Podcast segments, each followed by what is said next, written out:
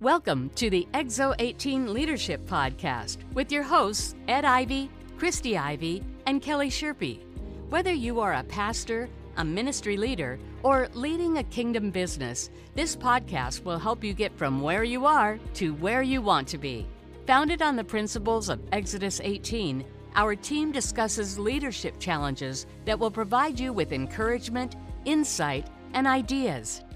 All right. Welcome back to the EXO 18 Leadership Podcast. This is Kelly Sherpy here with our co founders, Ed Ivy and Christy Ivy. Say hi, guys. Hi, hi, Hi, guys. guys. We're super excited today. We're really excited. Our energy level is high. Oh my gosh, you're not upbeat. supposed to tell everybody that. Why? This is per. This is internal. I got I, I got I got reprimanded for my energy level on the last podcast. So I'm going to be energetic Ooh. today. So Okay, we're going to see what Energy- Energetic e- Ed looks like Ed. today. Energy Ed. I like it. Is Yeah. Energy Ed, uh, how is he, how does he relate to Cool Ed? Are they the Oh, same guy? oh. yeah, no, no, they're, Or- they're definitely the same guy. Okay. Yeah, no, But not. can one appear? It, can Without they appear at other? right? Yeah. I, I think they probably go hand in hand. Oh, Mm-hmm. Yeah, okay. they, yeah. Okay. Well, since we're talking about cool ed, I want to do the honors of introducing somebody that's here with us today, Mm, Okay, do it. who I fondly call Brion. Brion. Brion. Yes. Brion. We have a guest. Brion. yes, that's me. Yes. So Kelly, introduce Brion. I, I would be happy to introduce Brion. I can't say it nearly as eloquently as you can. She's got a lot more practice. She's got a lot of. I- That sounds like yeah, a lot of practice there behind that one. Well, today we have a very special guest, um, all the way in from the great state of Oklahoma. Um, one of our valued team members, Brian McNabb, Hey, is everyone. here with us today. Yeah. Um, I'm gonna totally butcher and won't even do you justice by trying to introduce you with all all of your right. accolades and experience. Well, we have to let Ed interject for a second what Hmm. he how he refers to Brion. Oh, oh, yeah, I, I refer to Brion, Brian, as the Russell Crowe ministry mm-hmm. mind, the beautiful mind, the beautiful mind. for organization structure. Yes. Amazing. Amazing. I mean, and and part of that came just from several years ago. We were working with a particular church, and I said, Brian, come on, go go with me, and you know we're working with it. And so as we were working, one of the things that that we were doing is helping them with their org chart. You know, create a new org chart for mm-hmm. for their church.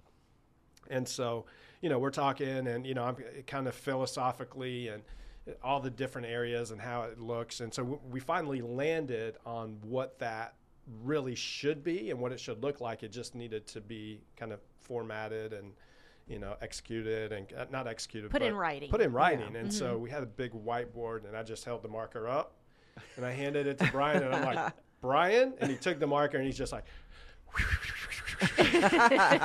it's like his mind. He was just like things, you know. You it would it was definitely a Russell Crowe beautiful mind moment. I'm like, that's that's And- what he and does. there it is. I may That's what have too much of an affinity for whiteboards and markers. Oh, yeah. Well, well, the interesting thing is we have a beautiful window right there. we just need to hand you a Yeah. marker, and uh, and during this podcast, you might be just whittling feel away over there. Yeah. Have markers will travel. That's for Yeah. sure. I, uh, I have never found a glass board I didn't like.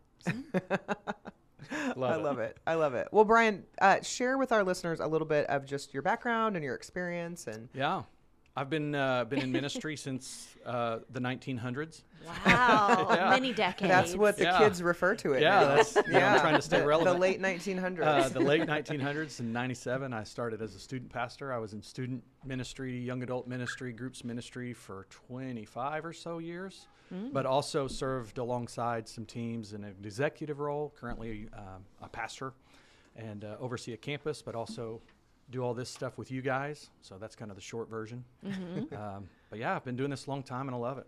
You know what's so double edged that we have found here, Brion, is that you want to share your experience, but then when you start ex- sharing it, you are like, wow, I'm old. yeah yeah that was the first thing i thought was like goodness gracious Oh 97. That's a long, long time ago It's like your life flashes in front of you and you're right. like, wow. We like to now refer to it as our collective experience, Yes. Yes. and not just our individual experience. Well, I am uh, heavy on the collective part because I'm adding a big number to that chunk. So Yeah.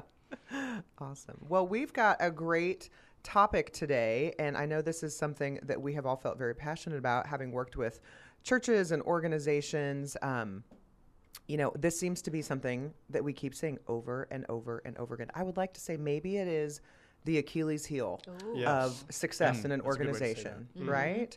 So we're talking about the importance of organizational communication. Yeah.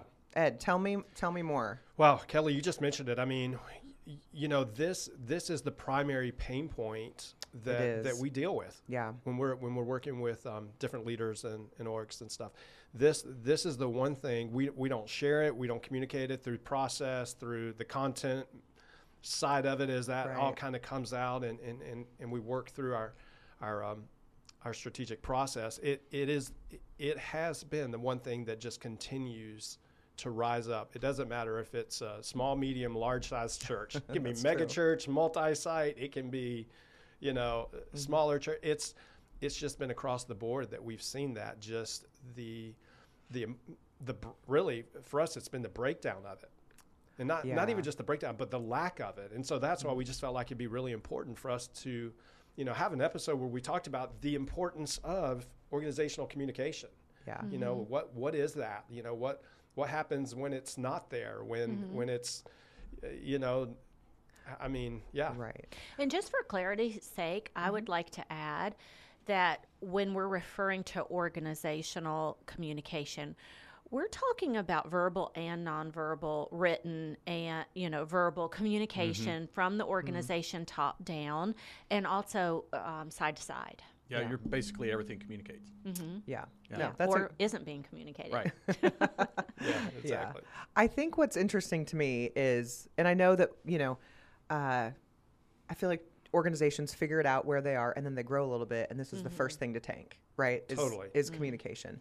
But I guess I'm, I continue to be surprised, maybe a little surprised, maybe not. Um, I think at the lack of intentionality in communication and a communication strategy and just how many leaders are like well i told them once and right and and it kind of expect it to trickle down or expect it to get where it's supposed to go without i think maybe the forethought of the intentional communication and really embedding it in a culture Yeah. so Have you guys ever done this team building exercise before? Um, I know I have. It was very insightful, where you everybody's handed a piece of paper, and you're instructed to close your eyes, and you're start you get are given directions. Fold it this way, tear this edge, and then when everybody opens their eyes, everybody's paper looks different, right? Yeah. Mm-hmm. And really, that's what we see across the mm, board yeah. in all the organizations that we work with is that dissemination of communication that people are thinking, I said it this way, everybody should have caught it,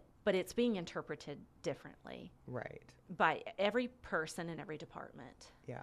You know i have such a funny story about this because uh, one of one of um, um, my very close friends in ministry and somebody i just that that i worked for for a number of years and just have to this day the utmost respect for um, in pastoring. It was funny because i was sitting in a, uh, a meeting with him one time and he's talking and sharing and, and this is one of the subjects that's coming up is just the lack of communication and he just got so frustrated at one point in the meeting. It was it was funny because we all started laughing. He's like, "Dang it! I said it one time already. You know what I mean? How many times do I have to say it? I've already said it once." You know? But it's that mentality, Right. and especially I think the stronger the leader, sometimes e- even you know a, a type A type personality. yeah Well, I've already said it. Right. Like, why do I need to say that? I've already shared the vision. right I've already told you what our core values are. Didn't you write them down? Didn't you just Right. you know like why isn't this happening? And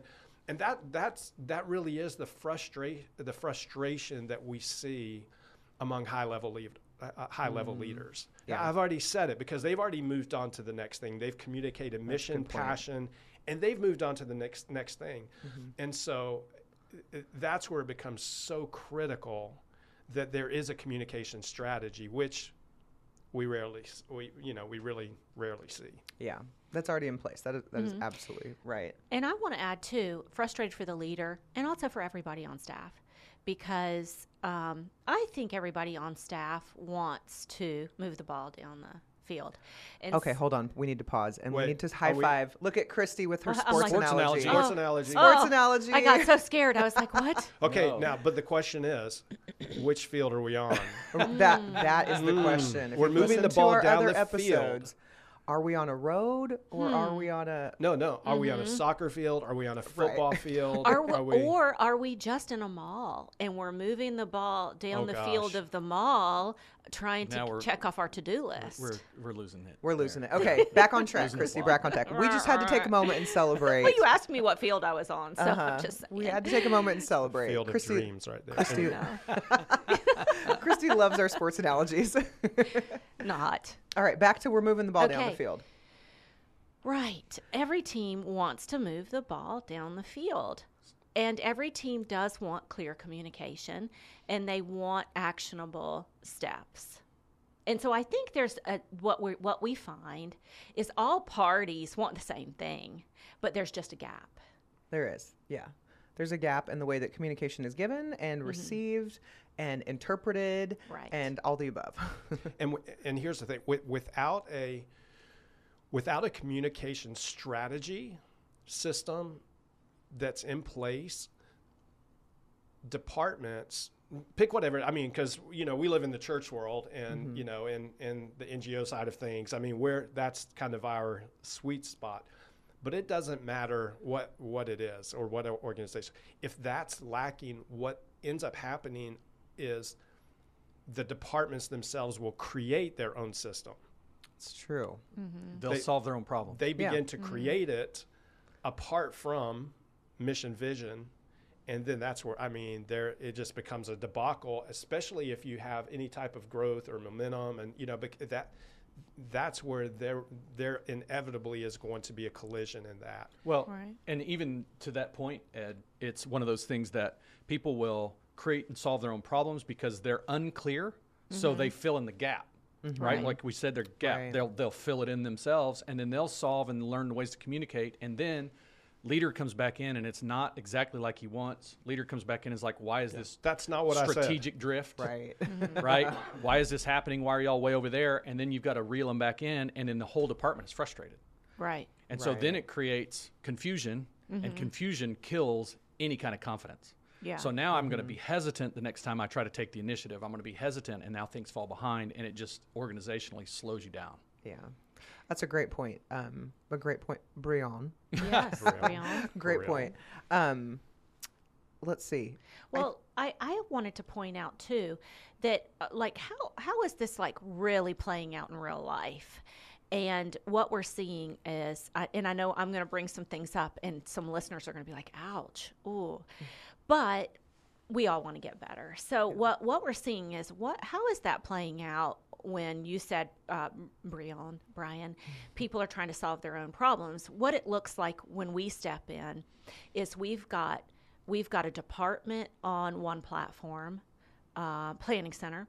We've got another department on this platform. We've got operations on this platform. None of them are talking to each other, and it's creating unintentional silos and um, communication isn't flowing freely and everybody's not on the same page then we're we're um, then it plays out into double booking rooms and just frustration because there's things aren't being clearly everyone's not on the same page and everybody's on a different platform and then it's kind of duct taped together really Yeah. Yeah.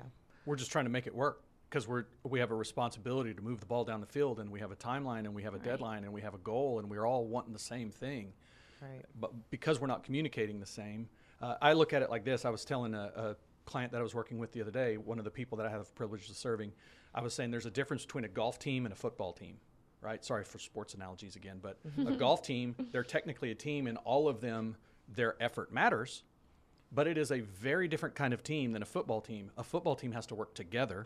A mm. golf team is all about the individual accomplishing their thing. right mm-hmm. And so we're trying to move from golf teams, right, that are mm-hmm. individual scores that matter for the whole for the whole, to football teams that if you don't do your part and we don't communicate communicate clearly, then we don't move the ball down the right field. Right. Mm-hmm. Right Yeah, Yeah. and I think we see that too in especially uh, maybe churches that had that are just getting off the ground. Right. Start they're in startup mode, which you do. You kind of bootstrap it. You you Mm-hmm. duct tape things together. You're just trying to get launched and get off the ground, and then you get to a certain point where now you've got some momentum. Your staff has expanded, your team has expanded, and now you actually need a strategy, or you're going to sink. And right? also in churches where great things are happening, and just as you mentioned, Kelly, Mm-hmm. but they're seeing exponential growth really quick. right, they're trying to keep up. And um, what what happens in that case is everybody is just trying to to stay on top of things, Yeah. and they're just quickly, without thought or without uh, bringing it to a group, they're creating a platform to talk to Mm-hmm. Their leaders, to talk to their volunteers, Yeah. and then that's when um, things start getting siloed out. Right. Yeah, and I feel like that's one- the the other thing that we see consistently is silos, right? Within churches, ministries, organizations. is Right. how do we unsilo the Learning silos? institutions. Yeah, exactly. How do we break those down? Yeah, you know, I, I, I'm thinking of churches that they're struggling now because they feel like they have plateaued. uh, We're not growing anymore. We had a season where things were great and all that, and um, it, and they're trying to figure out because this is the interesting thing. Usually, this doesn't come up until we walk through our strategic growth process, and then it's like an aha moment. But it there there's some just some simplicity in this as well. But um, I, I don't think churches even realize it until they've plateaued. Mm, That's a good point. Tell me more about that. I mean, you don't see the need for it as long as things are happening. It's true. And then you reach a point where, like, okay, well, this campus isn't talking well with this campus, and there's conflict here among these people, you know, mm-hmm. and and it's often just a breakdown in, in the communication, the hmm. and how things are streamlined, and how cascading communication, how I mean, how it's it's working side to side, up down, and and that's where they're trying to articulate, you know, I have this frustration, but at times th- that frustration is attached to people it's attached to a ministry, a specific area, and um, I, th- I think that's just you know I'm, I'm working with with a, a great church right now, and and uh, I, I, there's some internal conflict um, among some of the personnel and, and leaders with within this particular particular church, and for me, I, I, I step back and I look and I just say to myself, a lot of this could be fixed just with a solid communication strategy. mm-hmm. Yeah. I just uh, you, you know it, it at least not not all of it i mean because there are people issues and all of it too but i mean some of the frustrations just have to do with the communication system Mm-hmm. everybody talking the same language Yeah. Right. you know Absolutely. And I know in the past, um, we uh, rolled out a, a streamline communication process that Brian, I know you were a part of, and we used a platform and we were able to break it down into channels for different um, areas of departments or ministries.